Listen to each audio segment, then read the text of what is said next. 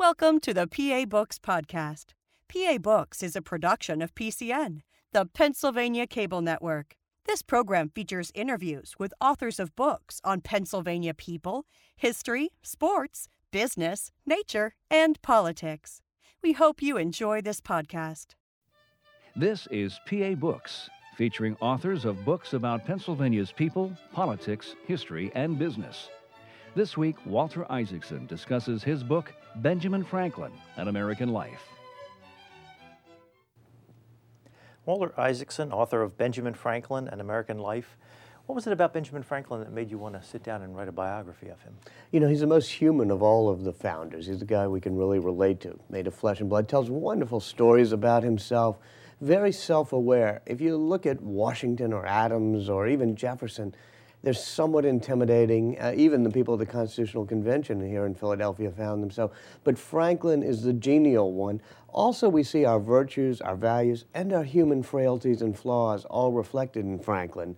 And especially at this time, when he helped give us the notion of a religious tolerance, of a pluralism, uh, and those are the virtues and values we need in a pretty fractured world these days.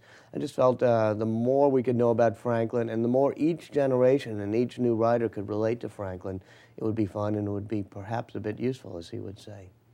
There's so many different facets to Franklin. Is there one particular favorite you have, journalist, inventor, yeah. politician? Well, clearly a media guy because I spent so much time in the media and the way he built a media empire, starting on Market Street here and you know having a print shop and then deciding he needed some great content. He gets the Pennsylvania Gazette and then a magazine, you know, he wants to form. And then, in order, as his as the preface to Poor Richard's Almanac says, uh, his wife was threatening to throw him out of the house if he didn't make a little bit more money. So he gets Poor Richard's Almanac.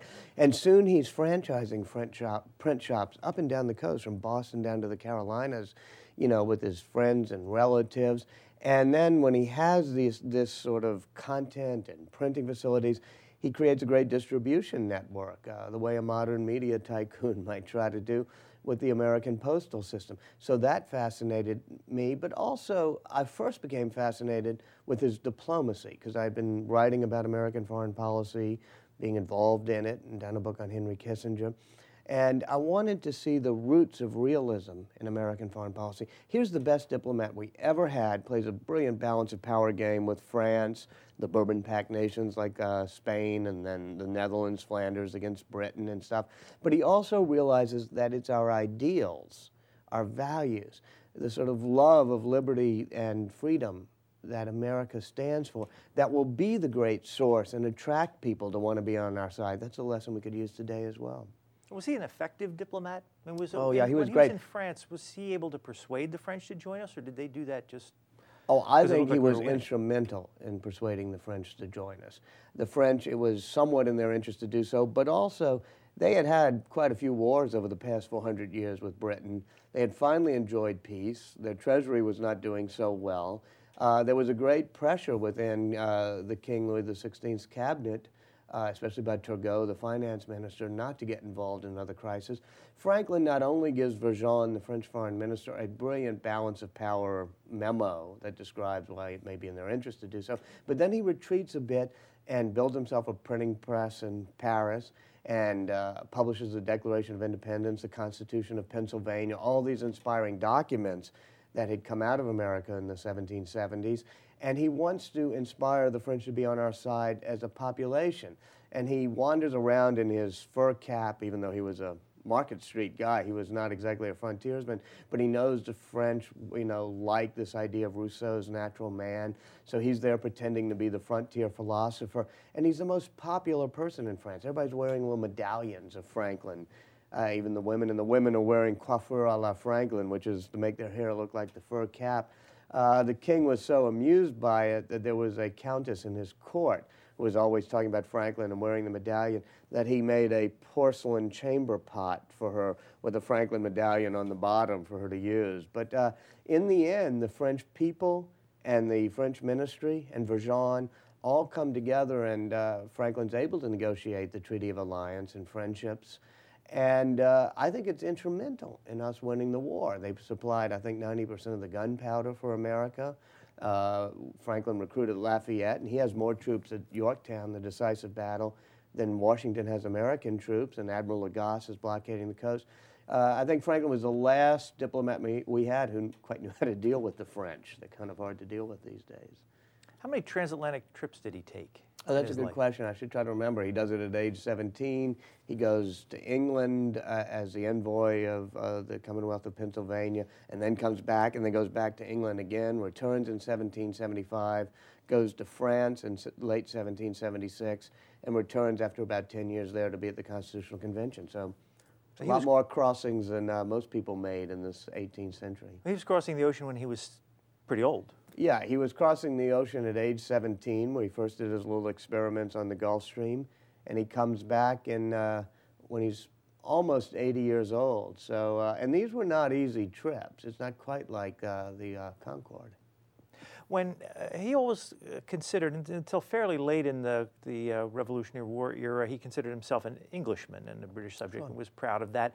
Was there ever a time when you found that he thought about just staying in England? And why didn't oh, he stay yeah. in England? Well, uh, the question sometimes is why did he stay in England so long? Not why didn't he return home? I mean, why didn't he stay there forever?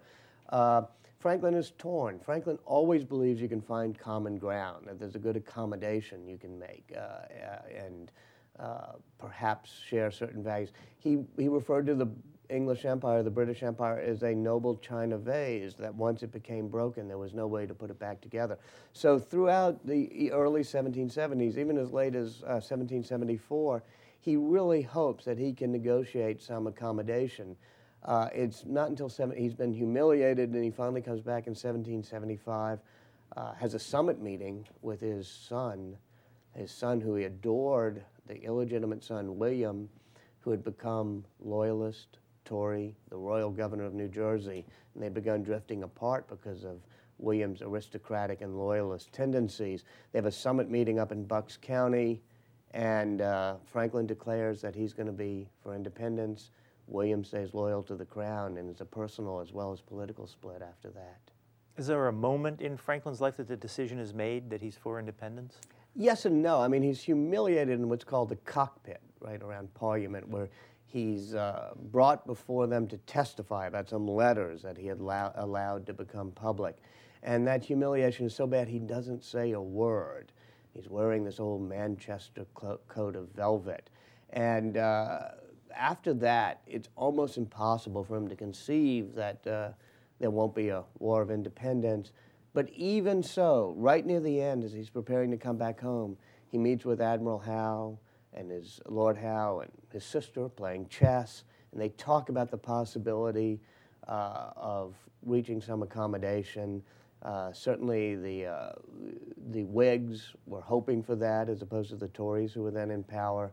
And even after the Declaration of Independence, when Admiral Howe comes to America, uh, commanding the British troops, uh, he brings a peace feeler, and Franklin and John Adams together come from Philadelphia to meet with Admiral Howe on Staten Island to see if it's possible that this peace feeler will work. Adams was much more of a staunch rebel. He was a little bit worried that Franklin would make a compromise, so they traveled together. And by the way, when they get to uh, New Jersey on their way to uh, Staten Island, there's only one room left in the inn, and they have to share a bed, which is one of these great scenes we as who love the colonial period uh, always relish. And they share a bed, and John Adams has this cold.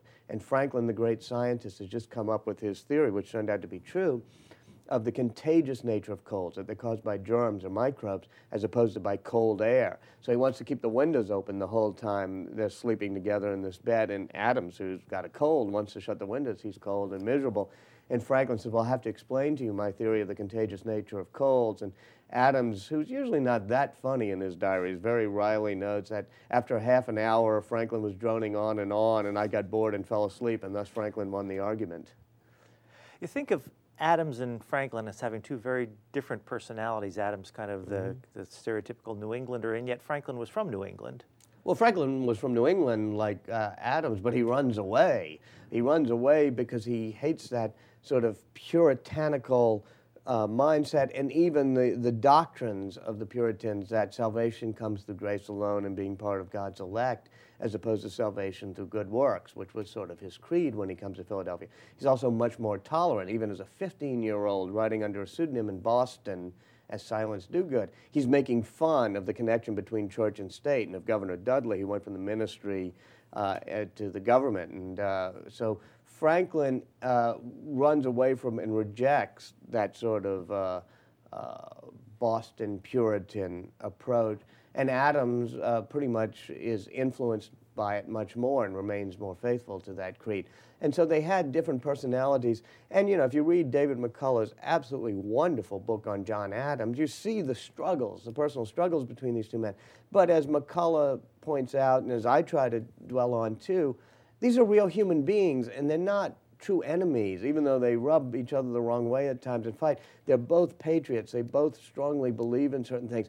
They come to admire each other. By the time they're finished together in Paris and negotiating the treaty with England, they're working together hand in glove. And Adams becomes much more admiring of Franklin and the best assessment of Franklin, very favorable, although nuanced comes right after Frank, or comes after Franklin dies, and John Adams writes about him and you know reconsiders his views on Franklin. How did Franklin and Thomas Jefferson get along? Oh, Franklin and Jefferson were very close. Jefferson's much younger, about 40 years younger, but they're both emblems and leaders of the Enlightenment in America, sort of a believer in deism, which is the religious creed that, uh, you know, a belief in God, but without much dogma or much sectarian you know, received wisdom, just that there was a creator of the universe, and that most of what we do should be guided by reason and rationality. It was called the Age of Reason, and experiment as opposed to uh, faith or you know fundamentalism. And so Franklin and Jefferson adore each other. Franklin, as I said, has some problems with Adams in Paris. So when Frank, uh, so when Jefferson comes over to join them, Franklin's uh, ecstatic because uh, uh, Jefferson uh, praises him, worships him, plays chess with him, goes to visit all the ladies and girlfriends in Paris that Franklin has. And they're really, you know, almost like a father-son relationship. The last letter Franklin ever writes is a wonderful letter to Thomas Jefferson. And in fact, when Jefferson uh, here on Market Street wrote the first draft of the Declaration of Independence, he was on a committee with Adams and Franklin, among others. And Franklin was sort of the editor. And so Jefferson sends it down the street to Franklin, and in this beautiful flowery letter says, Will the brilliant Dr. Franklin be so kind as to perhaps offer any suggestion that can improve it? And as an old editor, I was thinking people were much kinder to editors way back then. uh, and Franklin sort of famously changes, um, and I have a picture of it in my book, because that first draft is a wonderful document. It's, it's in the basement of the Library of Congress. They should have it on display all the time. But I have a picture of it in my book in which it, it shows uh, the great second paragraph in which Jefferson has written, We hold these truths to be sacred and undeniable. And with that old printer's pen that Benjamin Franklin had, he does heavy backslashes and rewrites it to, We hold these truths to be self evident, which was sort of a phrase of the Enlightenment that we understood our rights by, by the basis of rationality and reason as opposed to being received from God. How do you get along with George Washington? Well, he knew Washington early on, and like everybody, revered Washington. Washington was a great and noble figure. And when uh, Washington is merely a fledgling colonel in the militia coming up from Virginia to help fight the frontier wars in Pennsylvania, there's Franklin helping to raise money for his troops and helping them out, becoming friends with them. And in 1775 and 76, that horrible winter, Franklin goes up to Cambridge, Massachusetts, where Washington's troops are quartered, uh, because he's a delegate of the Congress to help Washington uh, raise the money and restore discipline to his army. But I think Franklin, who was a humorous, very flesh and blood type of character, felt that, uh, as we do today, that Washington was sort of carved in marble and somewhat intimidating and unapproachable. There was one point in the Constitutional Convention where a group of the more uh, merry uh, delegates, including Franklin and Gouverneur Morris, uh, are joking about Washington being so austere, and they bet Morris that he won't go slap Washington on the back and say, How are things going today, General? And they bet him the price of a dinner that he won't do it. So Morris does it, and then he comes back and reports to Franklin and others, not for the price of a thousand dinners, would ever do that again, given the look he just gave me. uh, Franklin did not get along with everyone. Sure. You write about his relations with the Penn family, the sons of William Penn, and you have Governor John Penn. He's William Penn's son? Mm-hmm. Or nephew, I'm sorry. There, yeah. Governor yeah. John Penn wrote of Franklin, There will never be any prospect of ease and happiness while that villain has the liberty of spreading about the poison of that inveterate malice and ill nature which is deeply implanted in his own black heart. He called Franklin Strong. a tribune of the people and that he was a danger because he believed in democracy. And it was all so true because Franklin was a tribune of the people. Franklin's first foray into politics was as an opponent of the Penn family's policies of taxation. And it was a very early struggle in the revolution, in the uh, colonial era, because the Penn family, who were the proprietors of Pennsylvania, are virtually the owners of much of the land in Pennsylvania and ruled Pennsylvania instead of being directly ruled by the king. The Penn family, as you know, were the proprietors. And they imposed a certain form of taxation in which all of their lands and all of their property were exempt from taxation. And Franklin bristled at that. And it wasn't just, it was a matter of fairness, of course, but not just that. Franklin was a, a member of this sort of fledgling middle class, we the middling people, he called it in Philadelphia. And they were sort of opposed to the higher born aristocracy that was trying to rule with a class system in Pennsylvania the way there was a class system and aristocracy and nobility back in England. So it was an early on struggle. I think Franklin tried for a while to get along with the Penns. There is a moment when the Paxton Boy massacres occurred and the frontiersmen are coming into Philadelphia and there's a real struggle going on and Governor Penn all of a sudden is depending on Franklin and runs to his house for advice and they work together. But they kept splitting over this issue of taxation. In fact, the reason Franklin goes to London is to lobby against the Penn family and try to make it so that Pennsylvania becomes a royal colony. Because Franklin, till near the very end, was always loyal to the king. He felt that the problems were caused either by the bad ministers of the Tory party or by the Penn family who was imposing unfair taxes, tax policies. How did he do in England with that mission? Not very well. I mean, as you know how it turns out, we have a revolution. We, so his uh, quest to prevent the revolution failed. So the Penn family kept the proprietorship. They Absolutely, the Penn the family. There was no. It was a somewhat quixotic, perhaps even misguided attempt by Franklin to wrest control of the colonies away from the Penn family. Was that an unusual setup in the colonies for a family or a person to own no, essentially own the colony? There were, uh, of the 13 colonies, there were some that were pure royal colonies. Uh, there were some that were chartered by uh, trading companies, like the Commonwealth of Massachusetts was the Massachusetts Bay Company was the original charter.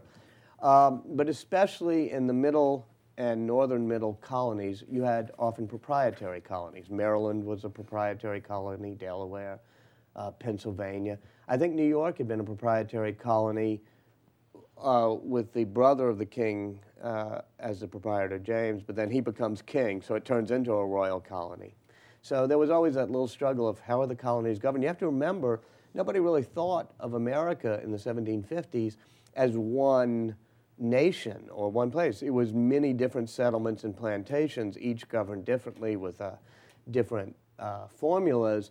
Franklin was the very fir- one of the very first Americans to understand America as America, to see it as potentially one unified nation.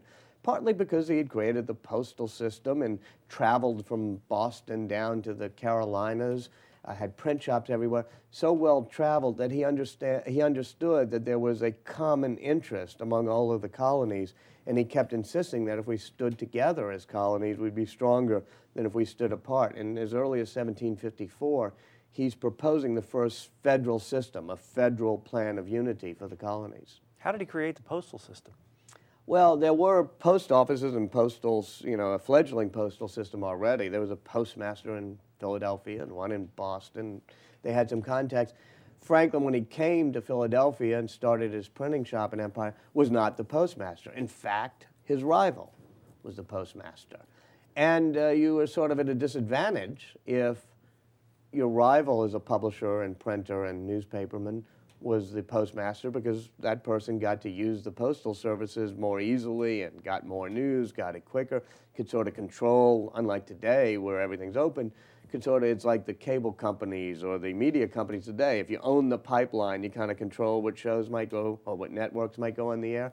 Well, it was a little bit that way back then. So Franklin tries very hard to become the postmaster in Philadelphia, the local postmaster. And he does uh, eventually. He's able to take it away from, I think it was Bradford was the name, who was the postmaster at the time and the rival newspaper publisher at the time. So once he does that, um, he realizes that if you string them together, and here's what I was saying, he understood the unity of the colonies, and he had brothers in Boston and Newport and other places, and apprentices that he'd helped set up shop in, in New York and in the Carolinas he had all these postal, he had all these print shops and publishers, and they each became postmasters, and he helped string them together. He would love to travel up and down the coast. He had a deputy, he had a uh, partner as a postmaster most of the time. But he would travel, go down to the Carolinas and Virginia and spend a lot of time inspecting the postal systems there and would travel then all the way up to Boston. He loved to travel, and I think that's one reason he helped form the Postal Service. I have to read one more quote you have in here about Franklin. Pennsylvania Chief Justice Allen labeled him the most unpopular and odious name in the province, delirious with rage, disappointment, and malice. Mm-hmm. If you had sat down with Franklin to have dinner with him, what would the experience have been like? He would not be enraged or eh, full of malice. He obviously had um, a political struggle with the proprietary faction, as we said, the proprietors and their supporters, which included Allen at the time and the more aristocratic and uh, uh, people who ran the colony.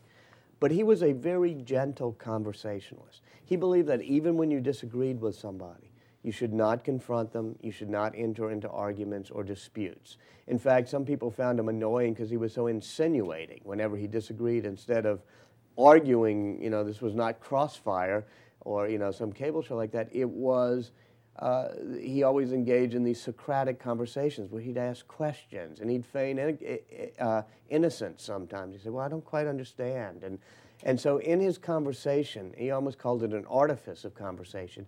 He was always congenial and gentle and questioning and um, very, he, he, had a club he formed called the Junto, and one of the rules was you could never dispute with another member. You could only assert yourself by asking gentle questions and making gentle suggestions. And if you engaged in dispute, if you argued or contradicted directly another member, you were fined.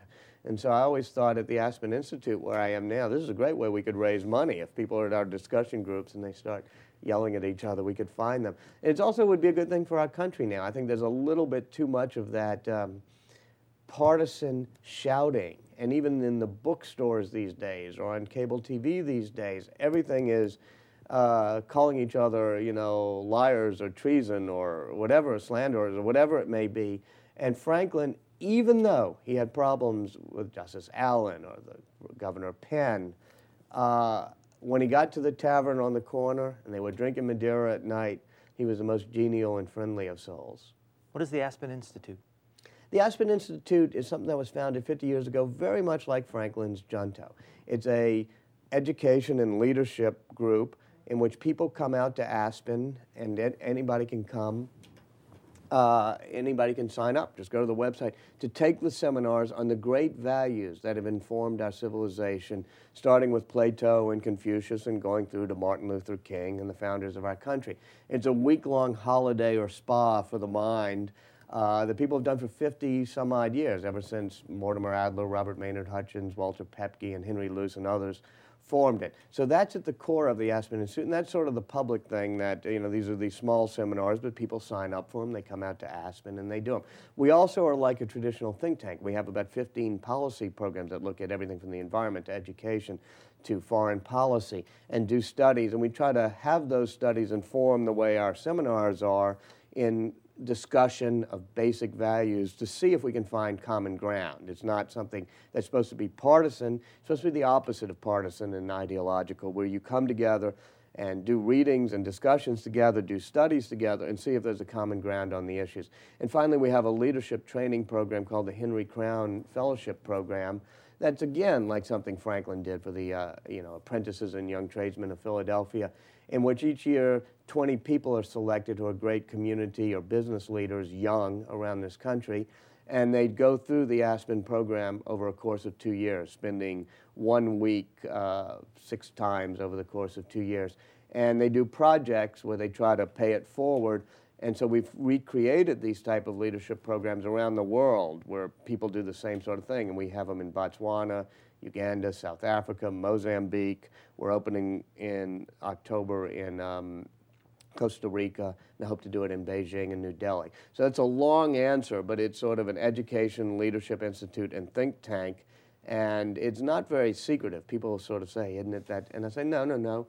If you want to, you can go to the you know, aspeninstitute.org website and find out how to come to one of the seminars or be involved in one of the programs. And uh, I guess this summer we may have had you know, six, seven hundred people coming through over the course of the summer, either for big conferences or for these uh, values seminars that we do. And you're the president? Yes. Mm-hmm. And that affords you the time to write uh, biographies of. Uh, well, I actually finished Franklin uh, earlier this year, right before I became president. How long did it take? It took 12 years, but it was a delightful 12 years. People sometimes say, How'd you find the time to do it? And you know, people find the time to do what they really love, whether it's play golf or do jigsaw puzzles or make model boats or watch TV at night or whatever. And in the evenings, uh, I loved reading Benjamin Franklin. He's so much greater than, so much better, I think, than some of the other founders because his writing is so chatty and conversational. He's, you know, he writes with that uh, unaffected, direct, funny, humorous style. So for years, it was this great pleasure just to spend the evenings reading everything he wrote or that people wrote about him.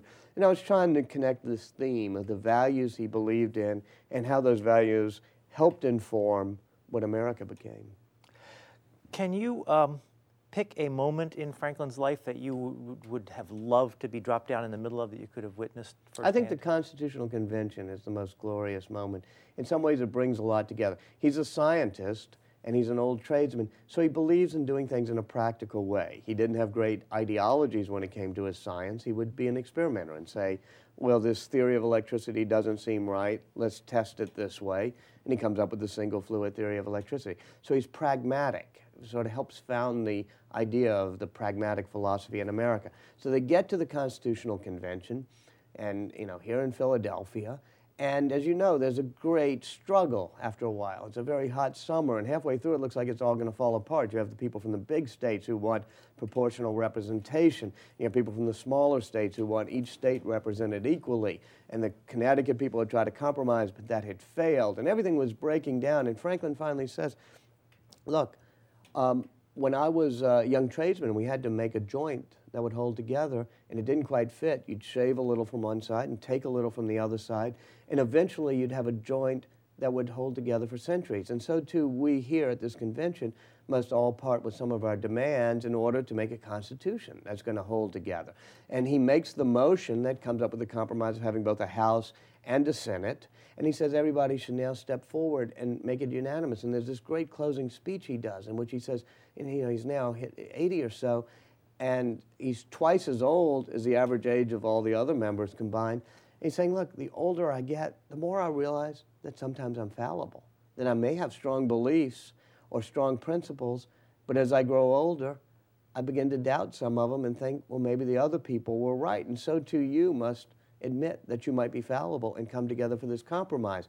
Because, and his point was, compromisers may not make great heroes, but they do make great democracies. And it was a beautiful moment, and they finally all line up, almost all of them, all except for a handful, to sign this document.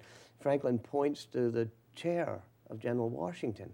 Says, I've often wondered whether carved on the back of that chair it was a rising or a setting sun. He said, but now I know it's a rising sun. And finally, they open the doors, they come out to the streets of Philadelphia. Mrs. Pownall, a great old matron of the uh, town, is there and says, What have you wrought, Dr. Franklin? You know, what, what have you brought us in there? And he says, A republic, madam, if you can keep it. And it was that faith that a democratic system could work if the people were willing to compromise, be tolerant, and believe in democracy. What was he like physically?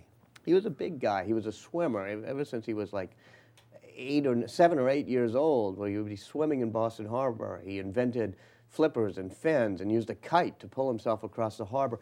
He loved doing tricks in swimming. He would strip naked and uh, uh, be pulled across the harbor with a kite. And then when he goes to England as an 18, 19 year old uh, from Philadelphia, he goes over to England for the first time for a couple of years and uh, he's with a group of friends sailing up the Thames River, and he sort of strips and jumps in the river and swims back and forth the bank. They had never really seen swimming that much because sort of swimming, yeah, swimming did not do uh, was not exactly a sport normal people did back then.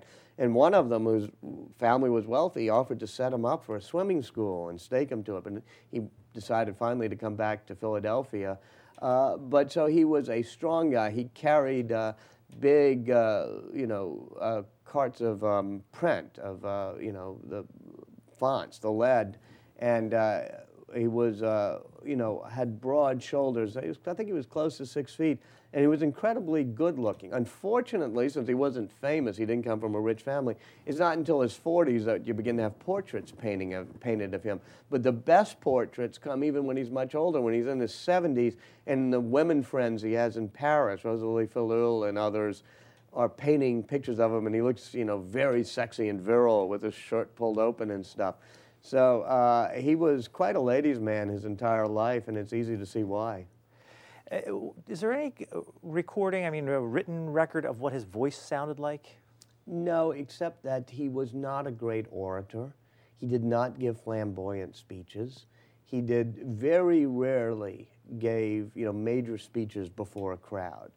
When he talked, he was very conversational, even when he talked at the convention. And by the end of his life, when he's at the uh, Continental Congress, the convention, most of the time he wrote his speeches out and gave them to somebody else to read because uh, he felt it was easier. Uh, and so, uh, but we do know his conversation. He wrote a wonderful essay called On Conversation, where it's almost a how to succeed in winning, winning friends and influencing people on the art of conversation, how to show interest in other people, how to take their ideas and incorporate them in your own, how not to be boring, that sort of thing. So we know he was a great conversationalist, but not a great orator. Where did he learn to write? Did he have a teacher anywhere along the way? No, you know, his dad it? was going to send him to Harvard because he was the 10th son. He was going to be the tithe to the Lord and go to the, into the ministry. Harvard then churned out ministers, unlike today. And um, but Franklin was not exactly cut for the cloth. And when he was a young kid, uh, they were salting away all the provisions for the winter one day, and he said to his father, uh, why don't I say grace right now and we get it done with once and for all for the entire year? So his father said it's a waste of money to send him to Harvard. Franklin still wants to be a writer, so he has to teach himself. And he's apprenticed to his brother James in the print shop in Boston, and he finds on the shelf The Spectator, this great British magazine with Addison and Steele, the two editors, the great essayists.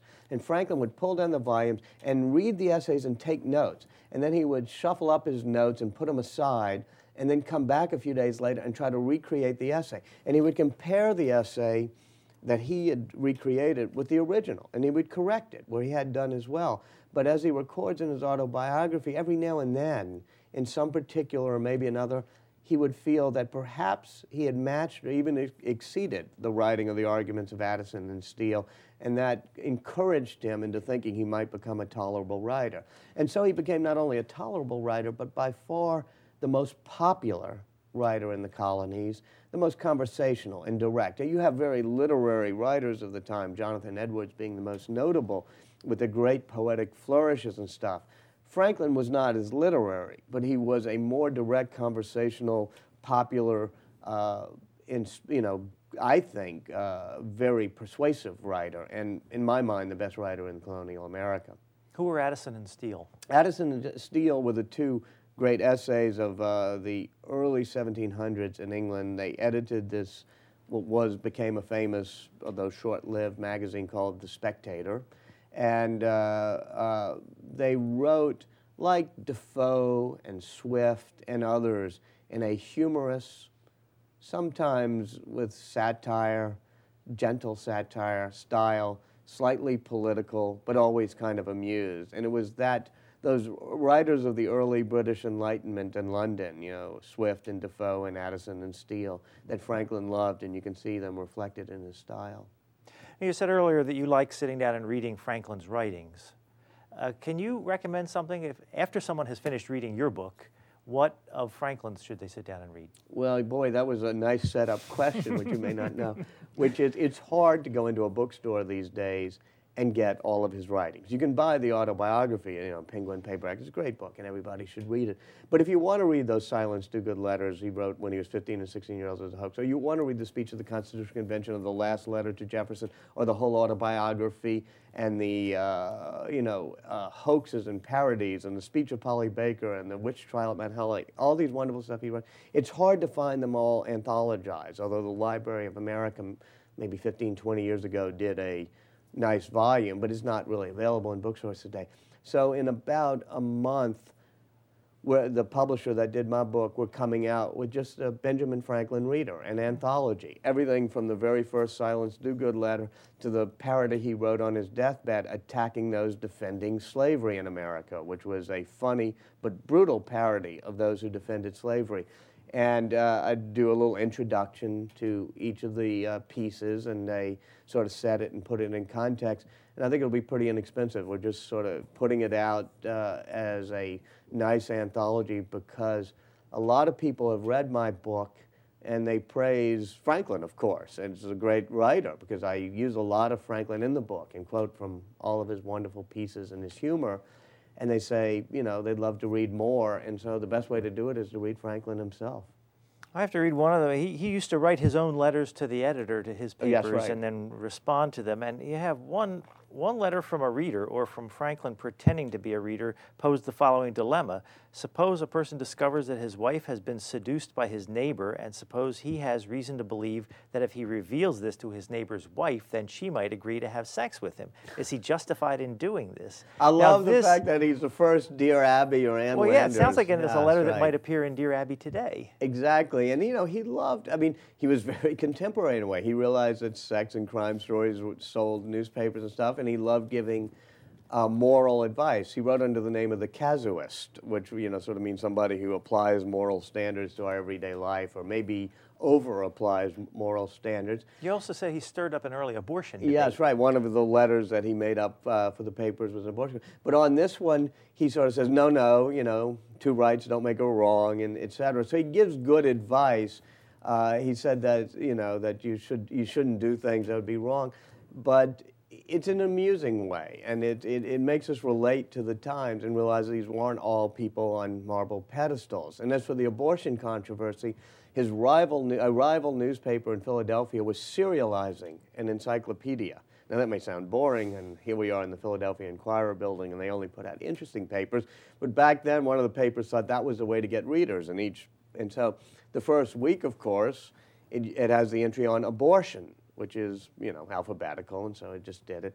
And Franklin pounces, and he writes from uh, pretending to be two different women. I think it was um, Martha Careful and Celia Shortface, or whatever names he made up, wonderful names he made up.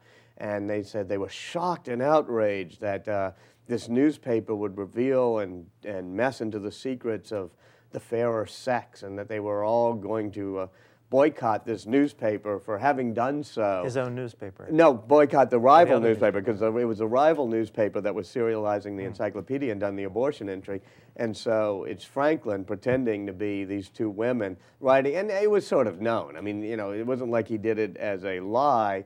Most of Franklin's uh, pseudonyms and uh, pseudonymous pieces, it was pretty upfront about it, like Poor Richard and others, and some he wasn't. But um, so in that case, it was, I, in my mind, probably the first time the press stirred up, stirred up a bit of an abortion controversy in order to uh, be involved in a uh, circulation war. now, in, in, his newspaper, the Pennsylvania Gazette, did he do any what might today be considered normal news coverage? Oh, and yeah. Did, and did he take stands on political issues?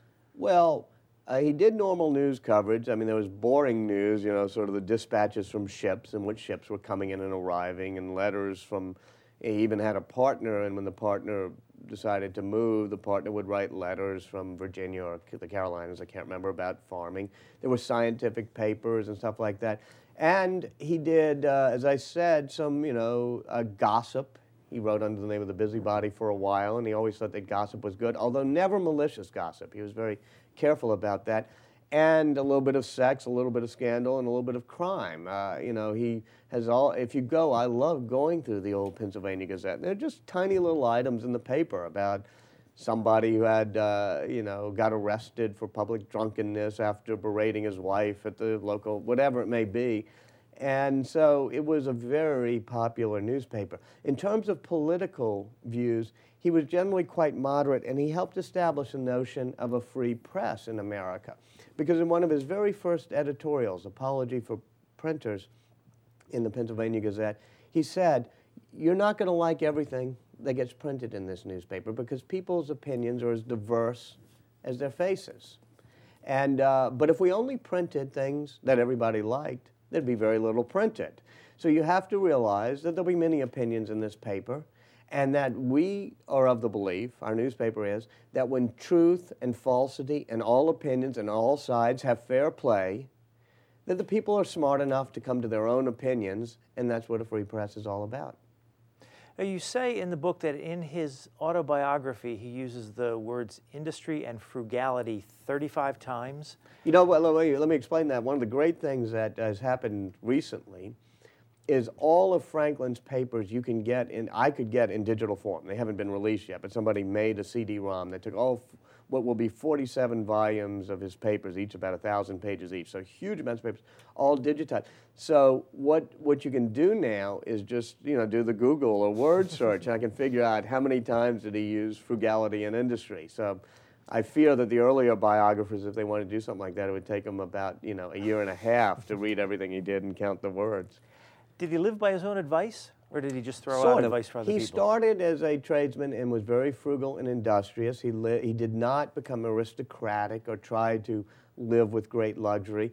Uh, the running gag between himself and Deborah, his wife, or common law wife here in Philadelphia, uh, both in Poor Richard's Almanac and in the letters, is how uh, she's a good, industrious, frugal helpmate but every now and then there's a taste for finery creeps in and they buy a china bowl or she buys a silver spoon for him to eat with.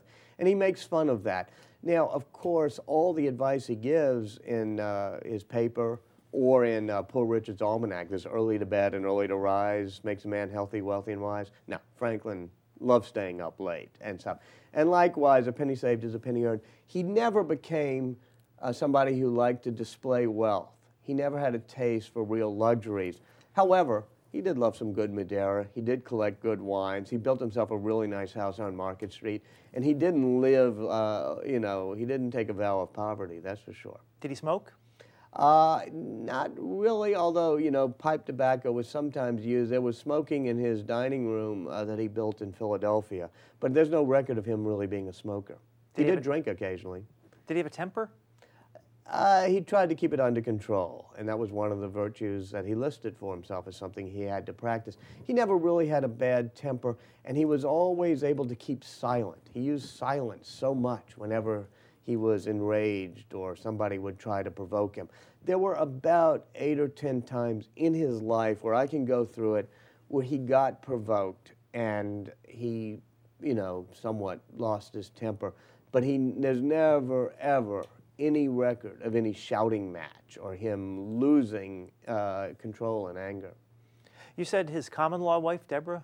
Yeah, you know, he, when he comes to Philadelphia, he lands at Market Street and famously uh, straggles up there all wet and bedraggled with the three puffy rolls under his arm. And there's a girl, young girl, 12, 13, uh, standing in the doorway of Market Street laughing at him, thinking that he made a ridiculous appearance, as indeed he did, as he later admitted.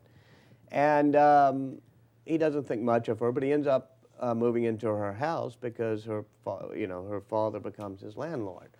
And for a while they kind of courted, but then he goes off to England to be a printer there for a couple of years. And in the meantime, since he doesn't really write her, he's a little bit cold that way, she marries somebody else. And that person eventually runs away, soon runs away, disappears, absconds with uh, some property, and uh, never heard from again.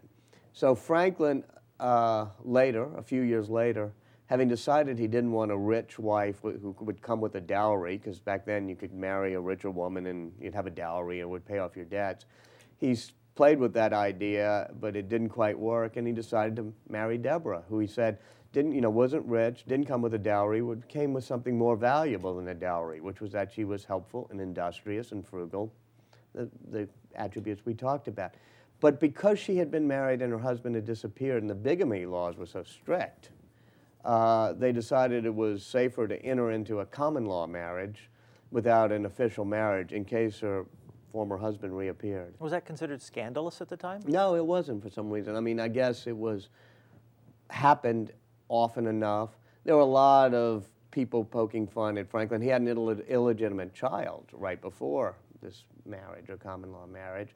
And even that was not a huge scandal. Franklin took full responsibility for William the son, raised him, educated him, brought him into the household with Deborah, much to Deborah's annoyance at times. She expresses some annoyance. At That's a test of a marriage. A test of a marriage, bringing your uh, young illegitimate baby into the house. Uh, but they got along, they rubbed along fine, pretty well. And occasionally, especially when Franklin was running for the assembly uh, later, you know, a decade or two later, uh, and there were some tough elections, they would dredge up the old scandals in the kitchen wench who was supposedly William's mother and that sort of thing. But the notion of having a common law wife, uh, it, it did not hurt him or was considered that much of a scandal. How long were they married? Uh, that's a good question. They, uh, uh, I know that for the, she died in the, um, I think the late 1760s. Um, and uh, for they were apart most of the time. She hated to travel, and said that they met on Market Street. She, her family had a house on Market Street. After they marry, they rent a place on Market Street. Finally, they build the house. That's still part of Franklin Park there, or the at least skeleton of it, uh, on Market Street. So I don't think, as far as I can tell, she ever spent a night, not only away from Philadelphia, but away from Market Street. But for the last 17 years of their marriage, he was away 15 of those years, including when she died. He was in England as an envoy, and he kept wanting her to come to England, but she wasn't going to travel. She wouldn't even travel with him to Boston or Virginia. So it was a practical and pragmatic marriage, a partnership of convenience in many ways, but not a deeply romantic marriage. And you said he had a son, William. Mm-hmm. Uh, grandchildren? Well, William uh, has his own illegitimate child, Temple Franklin while they're in England. And William, unlike his father Benjamin, does not take this child in, does not raise him. Um, so Benjamin Franklin soon takes responsibility for Temple, the beautiful young kid, the grandchild. You know, Franklin dotes on him, educates him, raises him in England. And in the meantime, William, uh, despite his father's wishes, had become rather aristocratic, you know, hanging around with the earls and the dukes becoming a Tory, becoming loyal to the crown. Soon becomes the royal governor of New Jersey and comes back to America from England where he had been with his father. And right in 1775, Benjamin Franklin comes home, taking with him Temple, this young, handsome, charming grandchild. And there's a summit meeting in Bucks County where uh, they struggle, William and Benjamin Franklin because Benjamin wants his son William now to resign as the royal governor and to join the revolutionary cause for independence. William decides not to, and there's this great political split between the two men. And then there's a fight for the loyalty of this kid who gets, you know, the faith and loyalty of young Temple. And Temple ends up, as you may suspect, staying loyal to the grandfather rather than to his own father, becomes part of the revolutionary movement, becomes Benjamin Franklin's secretary in Paris. And so the political struggle we had pulling apart from the mother country of England is reflected in this almost soap opera, poignant, wrenching tale of the personal division of loyalties within the family of Benjamin Franklin. Does Franklin have living descendants today? None from the William Temple line with the name Franklin. But he had a daughter, a wonderful daughter, named Sarah, called Sally, Sally Franklin. Marries somebody named Bache, Richard Bache. And uh, Franklin dotes on her, especially when he comes back here and his wife has died and he's in Philadelphia for the, for the uh, for the Declaration of Independence and the Constitutional Convention. And she serves as his sort of, uh, takes care of him and takes care of the house. And Richard and Sally Franklin Bache live with Benjamin Franklin. And she has many children, one of whom, Benjamin Franklin Bache, was Ben Franklin's grandson, and took over the printing shop. And Franklin helped build him a publishing shop here, right, which is still there on Market Street in Philadelphia. And he published a great crusading newspaper called the American Aurora, which was Jeffersonian, democratic, you know, believed in democracy, against an imperial presidency. And John Adams, when he becomes president, this is after Franklin has died, uh, puts him in jail under the Alien and Sedition Acts for libeling President Adams. And uh, he ends up um, dying in prison as a pretty young guy, I think before he reached 30. Uh, we have not talked at all about Benjamin Franklin as an inventor, and we only have a couple of minutes left, and we could spend easily an hour talking about those. Uh, but uh, the, you have a litany of things he's responsible for uh, proving that flying a kite was electricity, uh, the lightning rod, bifocal glasses, clean burning stoves, charts of the Gulf Stream, theories about the contagious nature of common colds. Uh, two things that he is credited somewhat with that I learned in the book are, uh, are daylight savings time and the matching grant. Well, first on daylight savings time, it was sort of a joke. As I said, he wasn't early to bed and early to rise. He loved staying up late night. So one night he's staying up all night in Paris playing chess and stuff. And it's a, it gets later and later, and soon the candles sputter out. So he sends somebody out to get more candles and they say, well, it's daylight. They open the windows. He said, so it is. It's so light. It's 7 in the morning.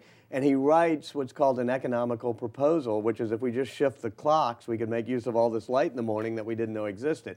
I don't think it, was, it didn't directly lead to daylight savings, but it's sort of the idea thrown out there. Um, in, uh, what was the other one you Matching grants. Matching grants, yeah, for the hospital in Philadelphia uh, he decides that the legislature gets them to appropriate 2,000 pounds on the condition that the citizens will match it with a 2,000 pounds worth of donations. And he said it helped leverage it. And this is great because it, it comes up with the idea that charity and volunteerism is important to our civic life, but it shouldn't be totally unrelated to government. That at times it helps to have a government framework, whether it's in something like Teach for America or AmeriCorps or those type of things or when we raise money for a hospital or create a volunteer fire department. So it's that idea of a public-private partnership and a matching grant that is so much like Franklin. But all of it, I mean, he has dozens of inventions, the lightning rod being by far the most important because uh, you forget how dangerous lightning was, how much destruction it caused. And there suddenly he's snatched thunder from the gods and he's made our lives safer. While you were working on this book, were you always calling up friends or talking to people and saying uh, the latest Franklin story you had discovered? Oh, I think I bored my wife and my family, my daughter. What were some of the things you dis- discovered that you didn't know before? Uh, well, I first of all discovered that he was a truly great scientist, that it wasn't some old codger, you know, dabbling in flying kites and spouting maxims and stuff, that the single fluid theory of electricity is awesomely important. The depth of his diplomacy, I, I didn't know. I also didn't know the richness and texture of his life, how his being a scientist informed his political philosophy.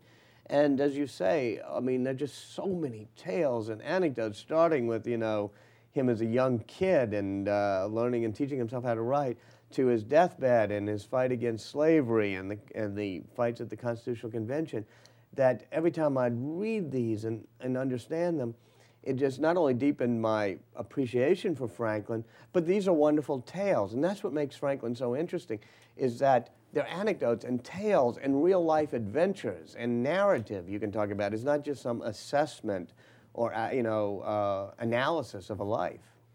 Now, you mentioned earlier you were a journalist by trade? Yeah, I was at Time Magazine, and well, I started off at the Times Picayune of States-Item of New Orleans, worked for the London Sunday Times for a little while, worked at Time Magazine for 20 years or so, and um, then CNN. Do you miss it? Yeah, I love journalism. I also think that it's important to, as Franklin did, at age, right in the midpoint of his life, age 42. He's been a journalist, publisher, printer, media empire builder, and he retires from life.